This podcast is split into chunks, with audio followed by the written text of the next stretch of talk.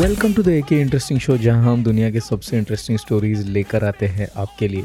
और ये है ए के इंटरेस्टिंग मिनीज यानी कि bite size episodes packed with mind blowing and super interesting stuff मैं हूँ आपका होस्ट साइमो द स्नाइपर और बिना देर किए जल्दी से शुरू करते हैं आज का ये एपिसोड पिछले मिनी में हमने शुरुआत की थी बात करना the most mysterious places on earth के बारे में। और एक मूवी लेके नाम की जगह को भी हमने कवर किया था। आज हम ऐसे ही एक दूसरे जगह के बारे में बात करने वाले हैं और ये जगह है रशिया में। वैसे ये जगह in itself is not mysterious और special in any way however there has been an event एक ऐसा इवेंट यहाँ पर हुआ हुआ है, जो कि इस जगह को बहुत ही स्पेशल बनाता है। और वो इवेंट क्या है, उसके बारे में आज हम जानेंगे। इसे कहा जाता है टुंगस का इवेंट या इसे कई बार टुंगस का इंसिडेंट भी कहा जाता है। इस इवेंट का नाम टुंगस का रिवर के ऊपर से पड़ा है। तो खैर, मैं घटना के ऊपर आता हूँ पहले। एक समर की दोपहर में टंगस का रिवर बेसिन के पास एक आदमी अपने पोर्च पे बैठकर धूप सेक रहा था। उसी समय सडनली एक ज़बरदस्त झटका उसे लगा और वो अपनी चेयर से छिटक कर दूर गिर पड़ा। कई मीटर दूर मतलब तीन चार मीटर दूर वो गिर गया। इतना ज़बरदस्त उसे एक झटका फील हुआ और उसके तुरंत बाद उसे एक ऐसा एहसास हुआ जैसे कि उसका पूरा शरीर जल रहा हो, पूरी आग लगी हुई उसके पूरे शरीर में। ये बंदा इस इवेंट के 40 मील दूर बैठा हुआ था। यानी कि लगभग पैंसठ किलोमीटर दूर था और तब जाके इसके ऊपर ये इस तरह का उसका इफ़ेक्ट आया। तो शायद अपने अंदाज़ा लगा लिया होगा कि इस बंदे से पैंसठ किलोमीटर की दूरी के ऊपर एक ऐसा ज़बरदस्त एक्सप्लोजन हुआ, जिसने कि हंड्रेड्स ऑफ़ किलोमीटर्स के रेडियस में शॉक वेव्स भेजे अक्रॉस यूरोप एंड एशिया लोगों के घरों के कांच टूट गए। और एक अर्थक्वेक जैसी फीलिंग आई इसके बाद। पाँच रिक्टर स्केल के अर्थक्वेक के समान का एक झटका तैयार हुआ इस एक्सप्लोजन की वजह से। लेकिन अजीब बात सिर्फ़ इस एक्सप्लोजन की नहीं है। इस एक्सप्लोजन के बाद भी कुछ ऐसी घटनाएँ घटी जो कि हैरान करने वाली है। जैसे कि जो रात का आसमान था the night sky basically that was illuminated रात के समय भी आसमान में रोशनी हो रही थी कुछ दिनों तक। और लोग, आप ऐसे समझ सकते हैं कि न्यूज़पेपर पढ़ पाएँगे। रात को, बगैर किसी रोशनी के, इतनी रोशनी, लंदन से लेके एशिया तक, हर जगह। तो ये तो खैर इस इंसिडेंट या इवेंट का ओवरव्यू हो गया। अब हम थोड़ा सा इसके डिटेल में जाएँगे और पता करेंगे कि आखिर ये टंगस का इवेंट था क्या। टंगस का इवेंट एक 12 मेगाटन एक्सप्लोजन के बराबर था, यानी कि हिरोशिमा पे जो न्यूक्लियर बम गिराया गया था उससे इसकी तीव्रता एक हज़ार गुना ज़्यादा थी। Just imagine. ये टंगस का रिवर जो कि रशिया में है, वहाँ पर हुआ था और 1908 यानी कि आज से 100 से भी ज़्यादा साल पहले की घटना है ये, जून 30 तारीख की सुबह को हुआ था। लकीली ये एक sparsely populated eastern Siberian region में हुआ था, जहाँ पर कि लोग ज़्यादा नहीं थे। वैसे आई विटनेसेस का मानना है कि कोई तीन लोगों की इसमें मृत्यु हो गई थी। लेकिन खैर जितने बड़े एरिया में ये हुआ था उसके मुकाबले ये कुछ भी नहीं। अनुमान लगाया जाता है कि 80 मिलियन ट्रीज 800 लाख पेड़ इस घटना की वजह से फ्लैटन हो गए थे। बिल्कुल ज़मीन पे ये पेड़ टूट के गिर चुके थे। और ये एक 20 किलोमीटर की रेडियस के एरिया में हुआ था। वैसे तो ये पूरा सर्कुलर नहीं था इसका इम्पैक्ट लेकिन लगभग लगभग 20 किलोमीटर की रेडियस में इसका इम्पैक्ट हुआ था। मतलब ये जो पेड़ जो, जो जल चुके थे पूरी तरीके से, और ज़मीन के ऊपर फ्लैट होके गिर गए थे, बड़े पेड़। तो ये जो इम्पैक्ट था, ये 2100 किलोमीटर स्क्वायर के एरिया में, यानी कि आप लगभग लगभग अंदाज़ा लगा सकते हैं कि 20 किलोमीटर के रेडियस में। ये एक बहुत ही बड़ा रेडियस है, जो कि एक शहर तक को तबाह कर सकता है पूरी तरीके से। आप सोचिए कि इम्पैक्ट कितना बड़ा होगा कि बड़े बड़े पेड़ ज़मीन पे बिल्कुल धड़ाशाही हो गए। और ये इस तरह धड़ाशाही हुए थे कि कोई ऐसा नहीं कि एक दो खड़े हैं और मतलब काफ़ी सारे गिरे, ऐसा नहीं है। बिल्कुल सारे के सारे गिर गए थे ज़मीन पर तो ऑब्वियसली अब सवाल मन में ये उठता है कि ऐसा क्या रीज़न होगा या क्या, किस वजह से ये ब्लास्ट हुआ? क्या ये कोई न्यूक्लियर बॉम्ब की टेस्टिंग थी, कोई न्यूक्लियर वेपन की टेस्टिंग थी, कोई वॉल्केनिक इरप्शन था? या कोई आसमान से गिरा हुआ कोई मेटेरिट था? इस सवाल का जवाब ढूँढने में साइंटिस्ट को कई साल लग गए। और इनफैक्ट आज भी पूरी तरीके से कंसेंसस नहीं है कि एग्जैक्टली exactly हुआ क्या था। लेकिन जितनी भी स्टडीज़ की गई है जनरली सभी ने इसे एक मेटेरियर रिलेटेड इंसिडेंट ही कहा है, जिसका मतलब है कि एक मेटेरियोराइट जो है, वो अर्थ की एटमॉस्फेयर के अंदर आया और धरती के ऊपर गिर गया और उसकी वजह से इतना बड़ा एक एक्सप्लोजन हुआ। लेकिन ये थियोरी शुरू होने से पहले ही फेल हो जाती है, क्योंकि जब साइंटिस्ट उस ब्लास्ट की लोकेशन पर पहुँचे, यानी जो ये एक्सप्लोजन हुआ था, उसकी लोकेशन पे पहुँचे क्योंकि मैं ब्लास्ट क्यों कह रहा हूँ? क्योंकि ये पहले से तो हम निर्धारित नहीं कर सकते कि ये कोई मेटीरियल ही गिरा होगा वहाँ पे या कुछ भी। तो हमें उसको एज ए एक्सप्लोजन ही कंसिडर करना होगा। तो जब साइंटिस्ट वहाँ पर पहले पहुँचे तो उन्होंने एक्सपेक्ट किया कि वहाँ उन्हें कोई बड़ा सा गड्ढा मिलना चाहिए, क्योंकि ये जो मटेरियल है वो इम्पैक्ट करेगा और वहाँ एक क्रेटर क्रिएट होगा इम्पैक्ट क्रेटर जिसे कहा जाता है। तो साइंटिस्ट ने ये प्रिडिक्ट किया, लेकिन उन्हें वहाँ कोई क्रेटर मिला ही नहीं। कभी नहीं मिला उन्हें वो क्रेटर तो साइंटिस्ट ने ये अनुमान लगाया। कि शायद ये हवा में ही पाँच से दस किलोमीटर के बीच की जो दूरी है, धरती के सरफेस के ऊपर ही ये फट गया एक्सप्लोड कर गया। ये कैसे हो सकता है? इसके बारे में मैं आपको बताऊँगा कि कैसे हो सकता है कि धरती को बिना टच किए ही कोई मेटीरियल जो है वो हवा में ही फट जाए। ऐसा कैसे हो सकता है? उसके बारे में बात करेंगे। लेकिन साइंटिस्ट का ये मानना रहा है, ये इवेंट जो है, ये अर्थ की रिकॉर्डेड हिस्ट्री में लार्जेस्ट इम्पैक्ट इवेंट इसे माना जाता है। वैसे इससे कई गुना बड़े इम्पैक्ट्स प्री हिस्टोरिक टाइम्स में हुए, यानी हमारी जो जानकारी है, हमारा जो हिस्टोरिकल पीरियड है, उससे पहले इस तरह के इवेंट्स हुए जैसे कि आप जानते होंगे कि डायनासोर्स के जो एक्सटिंक्शन के पीछे एक रीज़न माना जाता है, वो इस तरह का एक मेटेरियोराइट जो है, धरती के ऊपर गिरने की वजह से हुआ होगा, ऐसा मानते हैं। कुछ आई विटनेसेस की बात अगर माने तो 30 जून 1908 साल को सुबह सात बजकर सत्रह मिनट पर एवेंकी नाम के कुछ नेटिव्स हैं वहाँ पर, जिन्होंने ये रिपोर्ट किया कि उन्होंने पहाड़ के पीछे एक नीले रंग की जो है रोशनी को उभरते हुए देखा और उनके मानने के हिसाब से ये हमारे सूरज के जितना ब्राइट था as bright as the sun और ये इनिशियली मूव करता है स्काई में और एक पीछे इसके पतली सी एक ट्रेल छोड़ता हुआ जाता है closer to the horizon there was a flash जिसमें से एक ज़बरदस्त आवाज़ आई इस फ्लैश के साथ एक ज़बरदस्त आवाज़ आई। और इसके बाद एक पिलर ऑफ़ फायर इन्होंने नोटिस किया वहाँ पर। I don't know how to imagine that कि आग का एक पिलर उन्होंने वहाँ पर देखा। जो चारों तरफ़ एक लाल रंग की रोशनी फैला रहा था। इसके बाद ये पिलर दो हिस्सों में बढ़ गया। और धीरे धीरे फेड हो गया और अंधेरा हुआ उसके बाद। So just imagine like how bizarre and strange it would be to look at something like that इस घटना के दस मिनट बाद ज़बरदस्त जैसे कैनन फायर होता है ना, या आर्टिलरी फायर होती है, उस तरह का साउंड आना शुरू हुआ। कुछ लोगों ने यह भी कहा है कि बड़े पत्थर गिरने से जैसे आवाज़ आती है, उस तरह की आवाज़ आने लगी। लोग अपने घरों में छुपने लगे, ज़मीन पर लेट गए। इस तरह का जो है, आवाज़ आने लगी ज़बरदस्त। और इसके बाद आई शॉक वेव जिसके बारे में मैं कह रहा था कि लोग अपने जगह से दो तीन मीटर पीछे फेंके गए ज़मीन के ऊपर। इतनी ज़बरदस्त एक इम्पैक्ट एक शॉक वेव आई। इस शॉक वेव की वजह से जो एयर का वेव क्रिएट हुआ था, वो Germany Denmark Croatia even UK तक पाया गया in fact as far as Washington DC वहाँ तक के इसके इम्पैक्ट को महसूस किया गया। So you can call it you know across the globe इसका कम या ज़्यादा इम्पैक्ट महसूस किया गया था। और जैसा कि मैंने पहले भी बताया था कि अगले कुछ दिनों तक एक रोशनी सी बनी रही नाइट स्काईज में भी रातों में भी रोशनी रहती थी।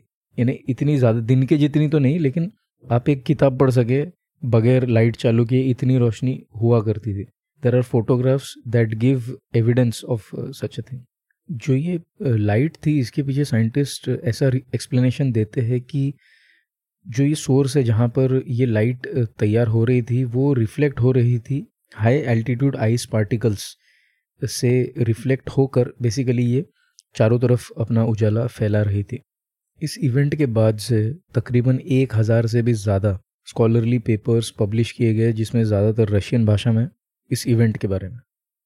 ये जो लोकेशन है, ये बहुत रिमोट होने की वजह से और 1908 साल की लिमिटेड इंस्ट्रूमेंटेशन और टेक्नोलॉजी की वजह से जो मॉडर्न साइंटिफिक इंटरप्रिटेशंस इस घटना को लेकर किए गए हैं, वो चीफली बेस किए जाते हैं जो डैमेज असेसमेंट्स है, उसको लेकर के मतलब जो, जैसे ये पेड़ गिरे हुए या फिर उस जगह पर क्या उन्हें एविडेंस मिलता है, उसको देखकर इन्होंने अनुमान लगाया हुआ है। क्योंकि उस समय तो कोई रीडिंग्स या इस तरह का कुछ लिया जाना पॉसिबल नहीं था। कुलिक नाम के एक रिसर्चर ने एक साइंटिफिक एक्सपीडिशन लीड की 1927 में, यानी घटना के लगभग 20 साल बाद।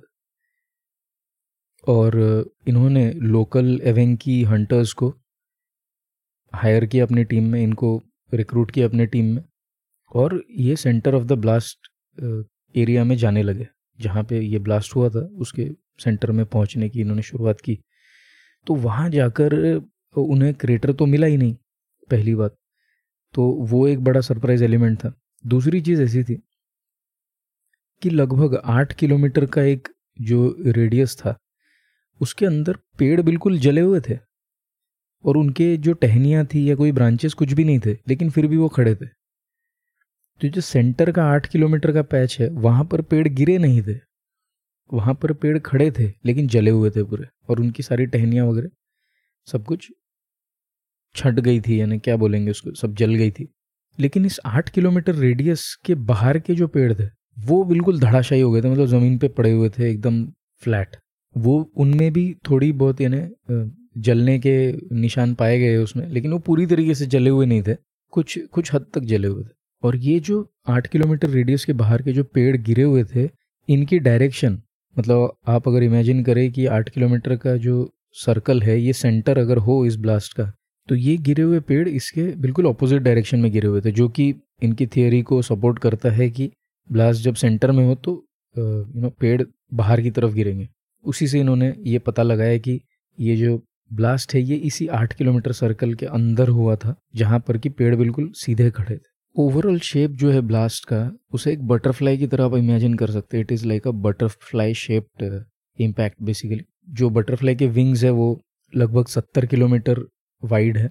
और अगर बटरफ्लाई की बॉडी आप इमेजिन करें तो वो पचपन किलोमीटर की। तो इस तरह का एक शेप इस ब्लास्ट ने क्रिएट किया था। क्यूलिक जो साइंटिस्ट थे इन्होंने केमिकल एनालिसिस की, यहाँ के पीट बॉक्स की, यानी कि दलदल जैसी जो जगह होती है, वहाँ पर इन्होंने इसकी केमिकल एनालिसिस की।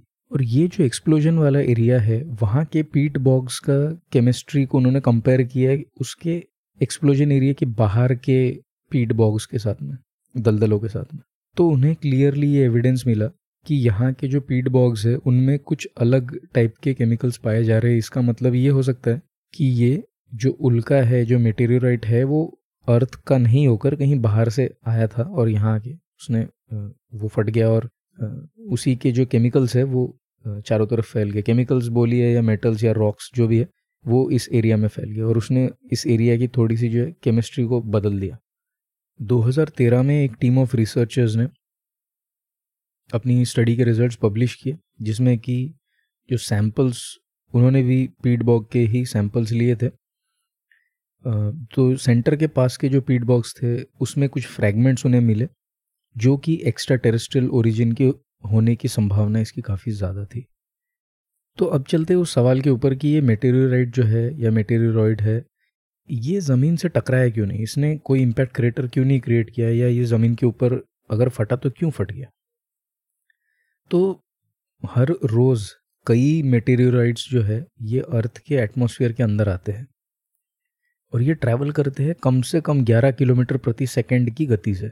यानी कि एक सेकंड में 11 किलोमीटर का डिस्टेंस ये कवर करते हैं, जो कि बहुत ही सिग्निफिकेंट वेलोसिटी है, बहुत ही सिग्निफिकेंट है। तो जब ये मेटेरियोराइट इतनी गति से आउटर स्पेस से अर्थ के एटमोसफेयर में एंटर करता है तो because of the compression of the air in front of the body इसके आगे जो हवा होती है, वो ज़बरदस्त तरीके से कंप्रेस होने लगती है, जिसे रैम प्रेशर कहा जाता है। और जब ये ट्रैवल करके आता है एटमोसफियर के थ्रू तो ये ज़बरदस्त हीट और प्रेशर की वजह से जल जाते हैं और बहुत से केसेस में हवा में ही एक्सप्लोड कर जाते हैं। तो ये कोई रेयरिटी नहीं है कि कोई मेटेरियल जो है वो हवा में फटना। लेकिन जिस सोच के देखिए, अगर ये ज़मीन पर गिरता तो क्या होता?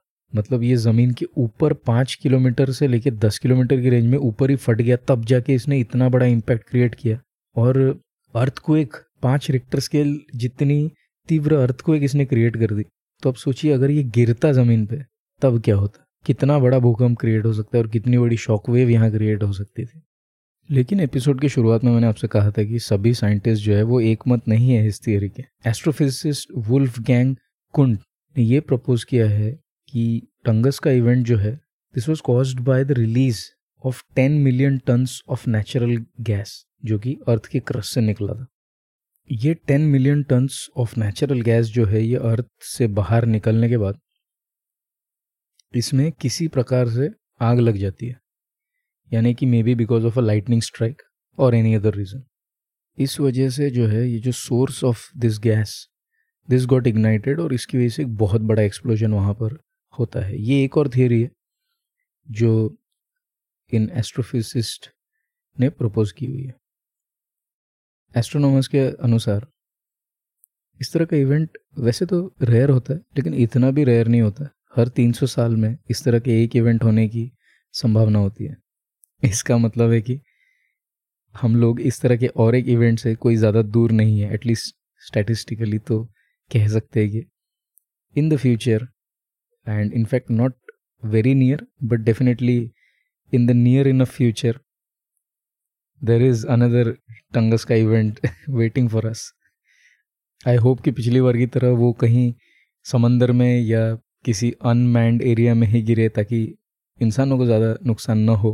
कुछ इटालियन कुछ इटालियन साइंटिस्ट का ये मानना है कि उन्हें इनफैक्ट ये इम्पैक्ट क्रेटर मिला है।